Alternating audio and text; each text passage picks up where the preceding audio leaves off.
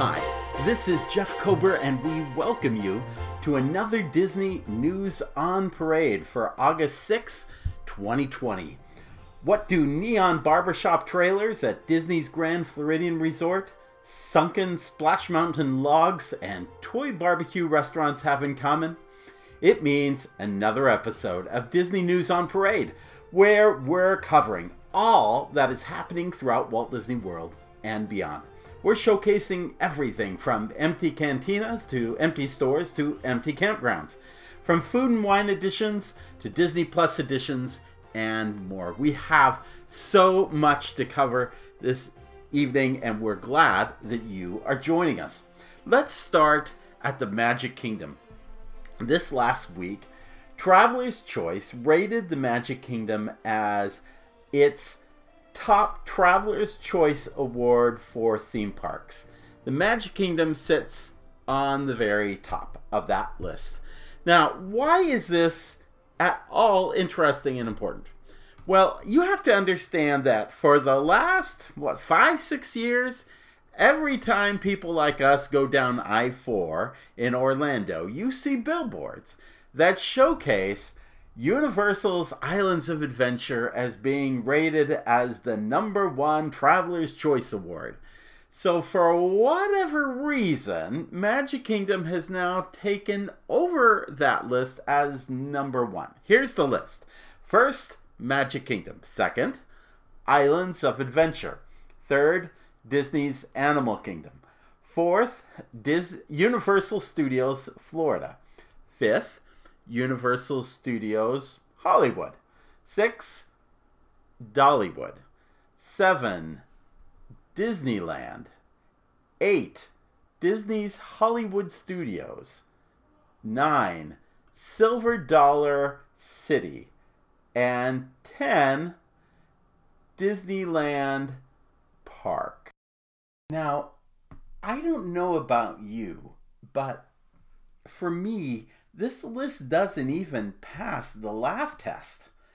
It just doesn't make sense that somehow we have placed Dollywood as being a preferred theme park by travelers over the happiest place on earth, or that Silver Dollar City is really better than Disney California Adventure. I've always kind of wondered how it was that for all these years, it seemed that Islands of Adventure was number one. It was the best theme park of all. To be honest, I even have to question Magic Kingdom being at the top. Yeah, no question, Magic Kingdom is the number one visited theme park in the entire world. And for good reason, especially given its location in the Eastern market and so forth. I get that. But still, one could arguably question whether Disneyland should even be on top of that. And yet it's number seven here. And by the way, Epcot's not even listed on the top ten list. Um, Silver Dollar City is, but Epcot's completely missing. I know it's under a lot of construction, but it, it just it doesn't even make sense. And then if you get to the the international list, Magic Kingdom is at the top of that list too, but then the order changes out in in different ways. It, it just doesn't even make sense when you get to the international. In fact, in the in the top ten, you don't even see the Tokyo Disney theme parks listed there. So, and I can't quite understand how they have come to this conclusion based on what people say. I mean, I get, I, I get Travel Advisor. I'd want to, I'd want to know, you know, where's a good place to rent my car? Where's a, where's a good restaurant to go to? Um, maybe, you know, a club or or some kind of smaller amusement if I was in a smaller geographic, but but to to call this list, at any rate, it just reconfirmed my thinking all along that something was not quite right. Still, Magic Kingdom is number one, and so we wanted to to let you know about that. Now, the big news on social media this week um, was a video of a Splash Mountain log literally sinking in the trough of the attraction. And the unfortunate response of the Disney cast members who were attending to that situation. I, I, we could make a whole podcast just off of this video. And by the way, I had the video. Make sure you check out the notes page for um, this week, because we have a lot of photos um, attached to this, to the things that we're talking about this evening. And we have a link, or we show the video Um, that was posted on YouTube of the guests who were um, in this unfortunate attraction. Uh, the, but here's the problem, is what happened at Splash Mountain, I can, I can see as a one-time problem, although it relates to a slightly earlier conversation I had a few podcasts ago when we were talking about the what was at that time the rumor or the idea of putting um, Princess and the Frog in place of Splash Mountain. I had said one of the challenges of that attraction is that it doesn't get reinvented from time to time because of its heritage, its legacy, its its you know cultural challenges. And so things like Brer Rabbit bouncing Uh, through the woods has always had difficulty. It's just they've never really, I mean, they do a lot of updates with the plumbing and with that kind of thing. But at any rate, this is a little bit of indicative of that. But the bigger issue here, and one I've been trying to showcase way back for, well, well into um, maybe September of last year, actually has to deal with another issue on the other side of the park, and that is the fact that since the parks have reopened, the Tomorrowland Transit Authority People Mover has not been operating. And now the rumor kind of underway is that they are actually going to take out the magnets or redo um, the track um, that operates that attraction, which probably is been long overdue, but there have been issues with this attraction just in terms of fixing the seating on the ride. And and as I've studied it over the last eight, ten months, it reinforces in my mind that one of Disney's challenges is, is that it does not have enough trained maintenance. In fact, many of the maintenance workers you've seen are, are guys who are going back three, four decades into the park's history, and they're retiring, and there's not enough new blood who really understand these rides and attractions, can get them back up and running in a reliable manner. And all of this is happening in the shadow of the fact that that new construction is happening for new attractions such as Tron nearby the People Mover, or um, we showcase uh, again another reason to see the notes page. We showcase some some uh, park construction going on at the entrance still uh, with regards to um, new canopies and new um, facilities uh, at the boat dock. Um, we there's capital expenditures to to get construction companies out and to get Imagineers hired to come do this, but the ongoing construction and maintenance really does seem to have It seems to be a struggle, especially um, at the at what TripAdvisor has said is to be the number one theme park in the world. So um, again, that's that's been uh, an ongoing issue. Let's move over to Disney's Animal Kingdom, to another piece of news that honest that I actually mentioned. I want to say late November, early December.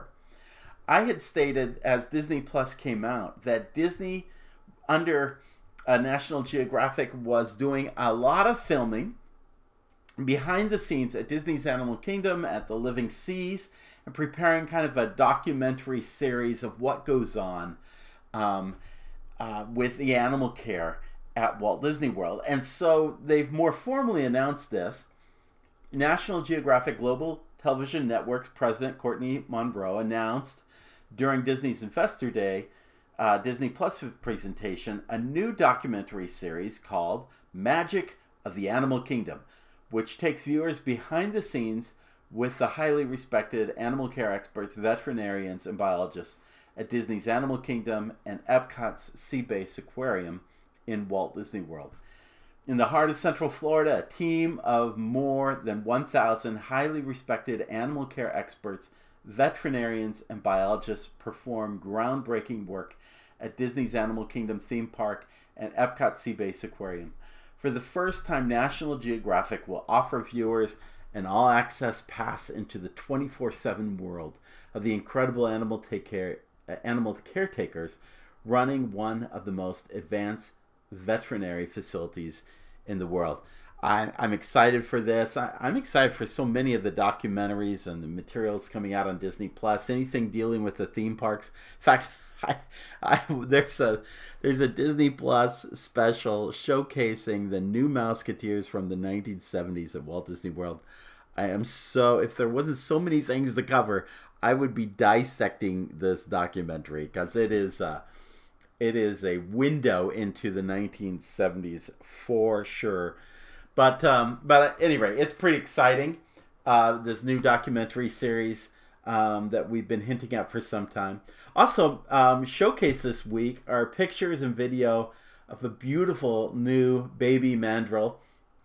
Her name is Olive, and she was born back on July twenty-fifth, but it took a few days for the animal care team to actually determine that the baby mandrill is a girl.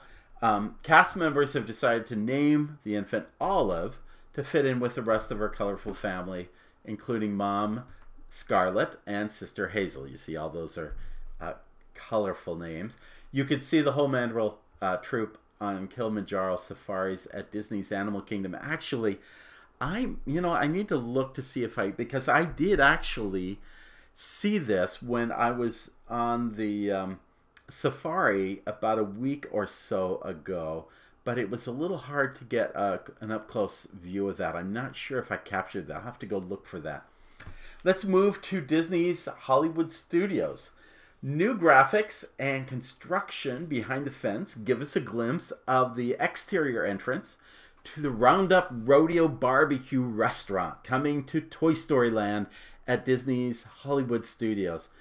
Um, earlier text that we shared some time ago kind of describes this, but we finally now get um, a, a visual of it. And I also showcase in the, besides that visual, I also showcase uh, kind of behind the scenes. I have a very tall arm, uh, tall body and a tall arm. And I sometimes can get some really good photos without violating any Disney rules. Um, but at any rate, this is what they say. Using three cardboard boxes cut and taped together, Andy has created a new a rodeo arena using some of his favorite toys, games, and play sets. And while some pieces are definitely Western themed, what makes this rodeo special is the broad assortment of toys that have been brought together to create a fun, colorful mashup atmosphere that only a child could create. Um, I'm excited for this, not because I'm a, the biggest barbecue fan, but because I just love seeing this Toy Story Land grow. If if only one thing were added, I wish they would add the original um, retail spaces they were looking at originally um, to this as well. There's this little retail space they added recently to the exits of Toy Story Mania, which is actually a former cast room break room um, redone. Um, If one can take a, we were at um, the studios last week, and Toy Story Land in all the theme parks has always been kind of a smaller piece, kind of like New Orleans Square is to Disneyland, or um, Mystic Manor is to Hong Kong Disney. It's just kind of a, a, a little piece. But when you really look not just at the two outdoor rides and attractions, but you add Midway Mania and all that is inside. Remember, there are, are two tr- tracks that intertwine and then a third track out there. it's a it's a big land, and uh, it was always disappointing that the the counter service, which had great food, didn't have a lot of space to eat and only had two counters to line up and order. Uh, this is great that they're adding food and beverage. Again, I'd love to have some more indoor uh, space for retail as well. They they at the same time took the store, the first store on the left as you go down Sunset Boulevard, took out uh, caramel apples and the fudge and everything in that store and made it a Pixar store. At the same time, they opened up Toy Story Mania. It never did the business that the same store offering much of the same merchandise did at um, in Disney California Adventure when they redid uh, the uh, entire area to be Pixar themed um, in the back of the park. And that that retail space is just amazing, but here at the studios it's just lacking, and it's separated from Toy Story Land. It just doesn't work. At any rate, Um, thrilled to be seeing the progress. It seems to be moving forward when it opens. Originally, it was supposed to be um, opening uh, this year, but obviously because of the pandemic, that's that's not going to happen. But hopefully, it won't be too long um, before we see um, this venue opening. Meanwhile, let me just talk about empty cantinas and empty stores. First off, uh, anytime anybody can get uh, an opportunity to go into Oga's Cantina, that's very cool, because often before the pandemic, you had to kind of make a, a reservation. They were very popular. It was difficult to get in. It's still, there is still popularity in trying to get in. Let me just say, though, because the park's attendance is very strong at certain times of the day, it also ebbs and flows and gets much less toward the end of the day. And so one of the hints I would give you if you want to visit Oga's Cantina is to go and check it out um, at around five o'clock in the evening. The park closes around eight, so don't make it the end of the day like seven o'clock in the evening. Make it around four thirty, five thirty.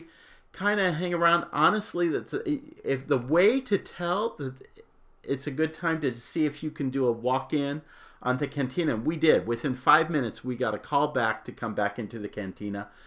Um, a way to tell that is to go look at the queue for Smuggler's Run. And if it's fifteen minutes or less, then go check out at the same time what um, what uh, if there are standby opportunities over at Oga's Cantina.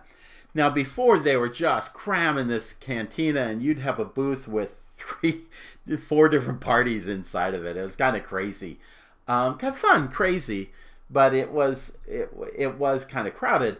Now you have this totally empty space. Uh, my wife and I um, got some non-alcoholic drinks and snacks, and we were one of only two people seated at the entire bar. The other party was on the way on the other side.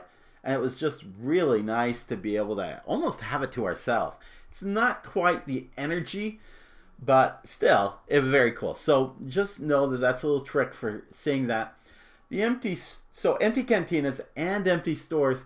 One of the very disappointing things is many of the stores have not reopened in the parks. There was a lot about the black tarp being put up over at um, the Briar Patch near Splash Mountain. We just talked about that attraction over there. Some people seeing that as, as forever. I don't know that it's forever, but if you look at this picture uh, I have of the of the store this um, that is located on Hollywood Boulevard, it has not opened. It when it reopened and was redone, it featured all this Star Wars merchandise. It was beautifully kind of in an Art Deco design, and uh, just really classy looking. Um, but when you look at this image, you see that most of the merchandise has just been cleared out of there. I assume it's been taken to other stores. It, it's disappointing not to see some of these stores, and, and it's that's just the tip of the iceberg. Um, I'll talk about some more stores in a minute. Let's move to Epcot. Um, you'll recall that we did a big Food and Wine Festival um, about uh, review, post and podcast, not uh, too long ago. We put a link here in the show notes page to it, but you can see it. It's on the front page of uh, disney at play dot com.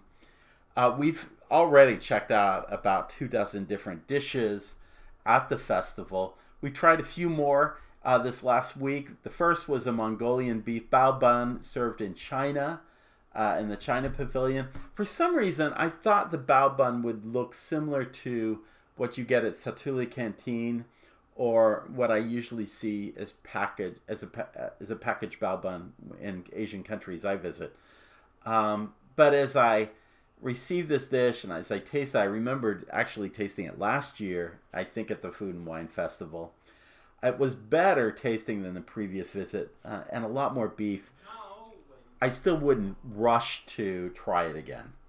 Uh, the other dish was a flanco flancocho. A flancocho, it's a passion fruit cake with coconut flan. Um, it was available at the Islands of the Caribbean booth, and it it tasted good enough. It's a dessert, um, but they pour honey on the top of it, and literally it was a little over the top. Um, it's nothing, again, I would hurry back in. It wasn't bad. Um, I gave it two stars, but I... I um, I wouldn't rush to have that compared to the cake pop, the frozen cake pops that they're serving over at the World Showplace Pavilion. I, again, if you haven't checked out our Food and Wine Festival, uh, you just got to be sure you do that. Um, also, before we leave all four parks, let me mention that this week we put together a video of the Disney character cavalcades. Remember, there's no parades, there's no Disney meet and greets. So Disney's come up with these, uh, the, a variety of different little um, cars and floats and boats at Disney's Animal Kingdom, where the characters are able to kind of wave to you from a socially acceptable distance. Uh, we were able to capture over two dozen Uh, Disney characters, and we've put it together in this kind of montage that looks at these character cavalcades throughout all four parks. So be sure to check out that video, and make sure that when you uh, check out our videos, make sure you subscribe, because we are constantly adding more videos all the time. In fact, I've got two or three coming out this week now that the parks have reopened, and they're tied to some of the stories that we're doing. We're gonna hopefully get a uh, new Um, Splash Mountain um, uh, tribute done that kind of showcases all that, and um, some other good stuff coming. So be sure to check that out. Let's head to Walt Disney World Resorts.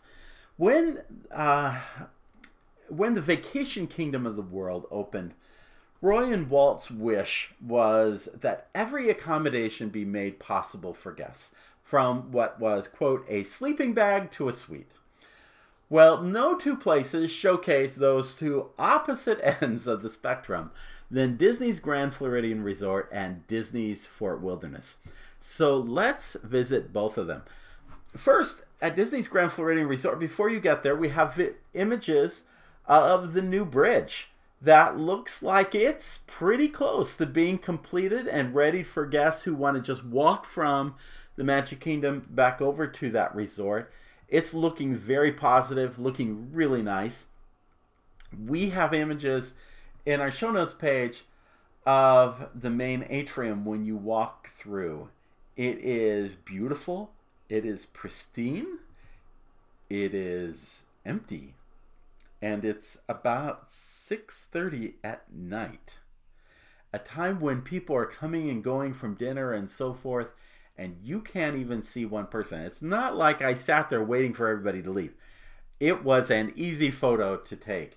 And yet, it says so much about the challenges. And we talked about this in the last post and podcast, which talked about the conference, investors conference call, and the park attendance and the challenges they were having. Make sure you check that out if you haven't already. We also took images of the new Bippity Boppity Boutique, as well as the, I think it's called Basin White. That is a fairly new store that was added also to Disney's Grand Floridian. Both of those sit empty. Not sure when they're going to reopen. As you step on through the atrium to the main gardens of the resort, you are immediately um, introduced to a very long blue fence. Uh, we've talked about this for some time, about the N B A uh, being in a bubble to play out their tournament, and one of the places they're staying is Disney's Grand Floridian Resort. Um, this is an interesting uh, imagery. Actually, it's I, I was a little surprised that apparently none of you know Disney's Grand Floridian Cafe or the um, uh, Be Our Guest style um, uh, lounge at at the Grand Floridian. None of those amenities are available to these N B A players. They have taken just one portion, which includes the quiet pool. And we show you pictures of this fence. Um, there are cameras mounted everywhere. I got into a conversation with Disney security. Disney security does did not put up those cameras. It is, the N B A has hired its own security force to deal with the N B A during Um, during this league playoff, and um, they monitor where the players are going within the confines of their bubble. It's it's kind of it's kind of trippy and weird. What is also weird is that there is this makeshift. It's like a it's like a a small mobile home. It's a barber shop. It's an N B A logo barbershop. You could see the sign. You guys, I, I can't show you the whole barbershop, but you could see the signage of this shop. It sits in the middle of of what is the garden area of the main grass area of Disney's Grand Floridian, but it sits on the other side of the fence. Apparently, in order to accommodate the players during the playoffs, they provide them their own barbershop, and so they just moved this big kiosk into it. I was totally surprised by this. Um, you have to check it out. It's kind of kind of interesting. So um, we went over there. We did a little event where we, we got dinner over at um, Disney's Polynesian Resort Hotel. Um, those coconut meatballs are amazing. And so is the noodle salad. And then we went over for dessert. I show you my little cupcake. It's just so cute.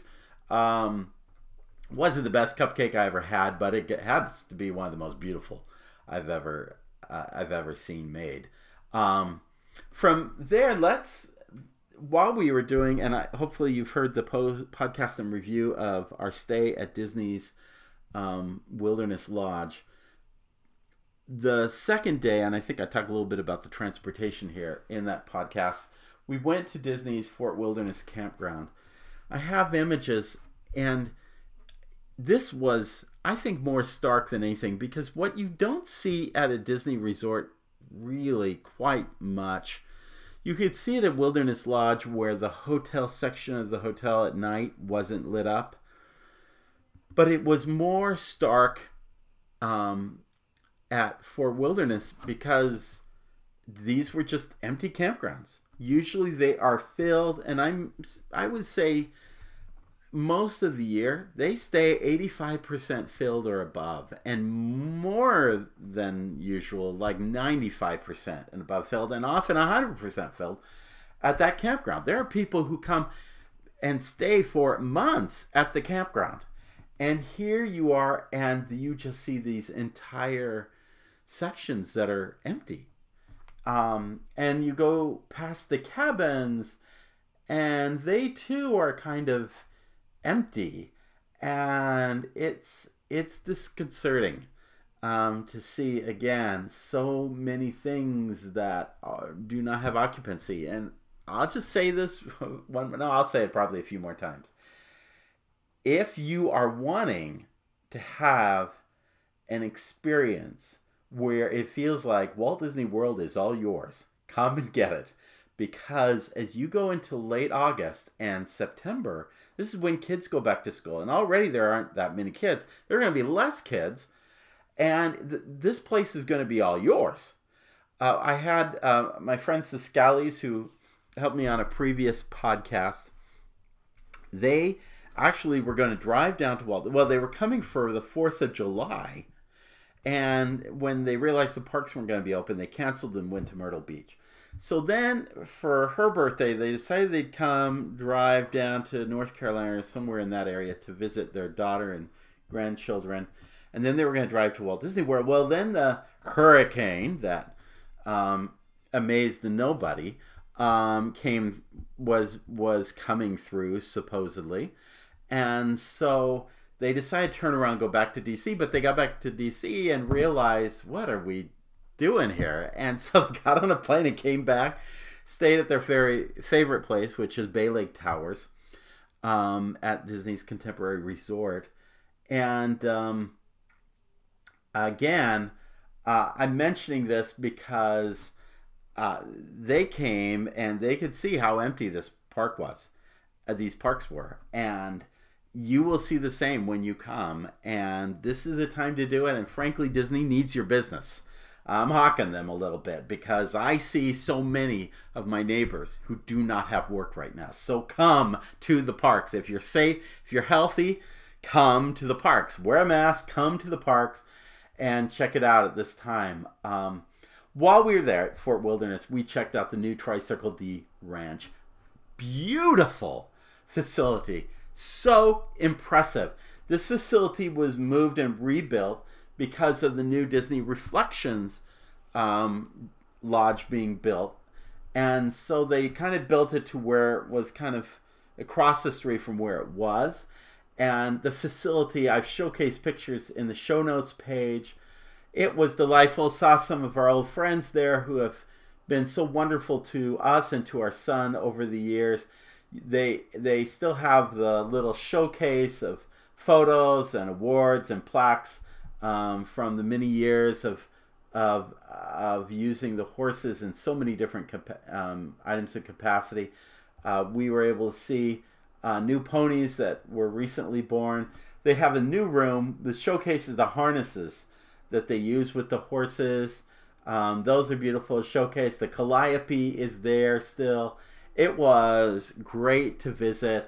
Just if you get a chance to go over there and visit, it's it's a wonderful experience. While there, across the street, is the construction fence um, for an enormous space that r- really kind of takes over what was river country, and even beyond that. Behind that was actually employee, cast member parking and so forth. Of course, the rumors for Disney's Reflections Lodge was that this was going to be postponed, if not canceled. I didn't get that impression when I was there. Um, couple of things kind of indicated that things were still happening. First was uh, a lot of tools and equipment, uh, materials, pipes, things like that, and I'll show you pictures of that, were in play there. Um, construction vehicles were coming and going from the site. It was Saturday afternoon. It wasn't busy construction wise, but I had seen construction vehicles going through um, on new roads, by the way, that have been added into this area. And then there were cars that were just simply parked within that whole construction area. Um, I didn't see this as an abandoned construction site. So Um, more to come. I, I would think that they're not in a hurry to open this simply because I can't imagine that the demand is that great when they haven't, um, you know, fully opened other things. So, but notwithstanding, it was great visiting Fort Wilderness. A little sad because of its occupancy, but so great to be back at the Tri-Circle D Ranch. And if you get a chance, definitely check that out. Well, hey, we've gone through a fairly involved Disney News on Parade, covered so many things from Magic Kingdom to Fort Wilderness. Hope you've enjoyed this. Uh, please make sure that you have subscribed to this podcast. Download other podcasts that we have. There's so much that we have shared. We're excited for what we have to cover ahead of us, and we want you to be part of it. Make sure you go to our YouTube page and subscribe to that, J. Jeff Kober, and just check out all that we have both at disney at play dot com and disney at work dot com, where we talk about best in business ideas from the Disney theme parks that you can apply back to your own place of business. We'll have an upcoming article from there next week, as well as other articles in disney at play dot com, so podcasts and more. So be sure to join us. Thanks for being with us today. Remember always, as in the words of Sinbad's storybook voyage, follow the compass of your heart. Have a great day. See ya real soon.